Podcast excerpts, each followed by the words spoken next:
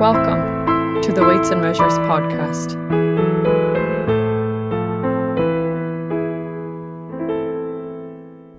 Those of you who are curious what the use cases of Bitcoin are, this episode's for you. The use cases of Bitcoin are too numerous to list here today, but I'll do my best to mention some of the most important ones. The first thing to realize is that Bitcoin and what it's used for changes with each individual's perspective. So, someone in the United States likely views Bitcoin much differently than someone in El Salvador. So, keep that in mind as I attempt to answer. These are directionally accurate generalizations of what the Bitcoin ecosystem has seen developed thus far. The first use case of Bitcoin that comes to mind is the 1.4 billion people who don't have banking access now suddenly having access to the global economy by using Bitcoin online. According to Pew Research, roughly 85% of the world has a smartphone in 2023, and now the billions of people who are usually doomed to perpetual double digit inflation and currency crises can now save in something that exists outside of their local monetary system, and it cannot be debased or censored. For privileged Americans, Bitcoin is largely seen as a speculative gamble, but for billions of people in developing countries, Bitcoin is seen as a life raft. Americans often fail to recognize this key point that there are billions of people who live under horribly mismanaged national currencies that are keeping them impoverished, and where Bitcoin is already starting to be seen as a way to protect their purchasing power from relentless currency devaluation, which is something that all of humanity has struggled against for centuries, and people are now equipped with a new powerful tool. This leads nicely to the next use case that Bitcoin allows remittances, which is the enormous amount of money sent home from migrants to their friends and family to the tune of hundreds of billions of dollars each year. Until Bitcoin, the main method for getting money back home was through companies like Western Union and MoneyGram, who take hefty fees from people that could really use the money.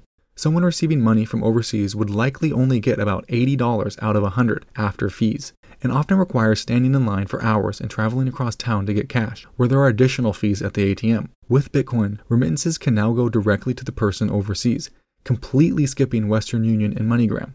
And instead of receiving just 80 out of the $100, they'd receive about 99. These are not hypotheticals. This is happening all across the planet and is growing like wildfire. It doesn't take much effort to realize how much of an improvement this is for billions of people. Bitcoin is a tool of empowerment to them, a tool that can't censor or close their account, and is free and open for anyone to use. The next use case is so profound that you might have to chew on it for a few days or weeks to fully process it.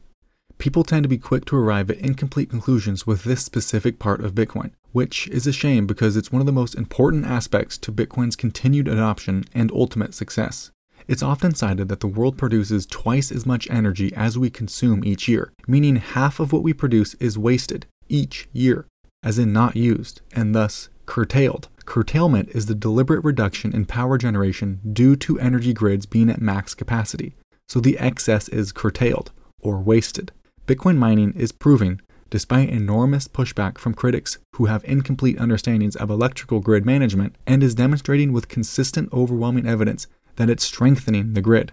Bitcoin miners in China, Texas, Kazakhstan, Washington State, Georgia, Kentucky, New York, Iceland, Nigeria, the Congo, El Salvador, Costa Rica, and Oman, to name just a few, are proving these claims to be undeniable. When you compare the energy makeup of Bitcoin compared to the traditional banking system, you'll realize that Bitcoin is vastly greener and more energy efficient. According to Cambridge, over half of Bitcoin's energy source comes from renewables, mainly hydro and solar.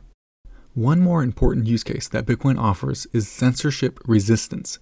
This use case varies in importance by country, but with events like the Truckers' Convoy in Canada in 2022 and Operation Choke Point in the USA, this use case is clearly valuable in every corner of the globe. Letting the financial systems become both weaponized and politicized comes with predictable consequences.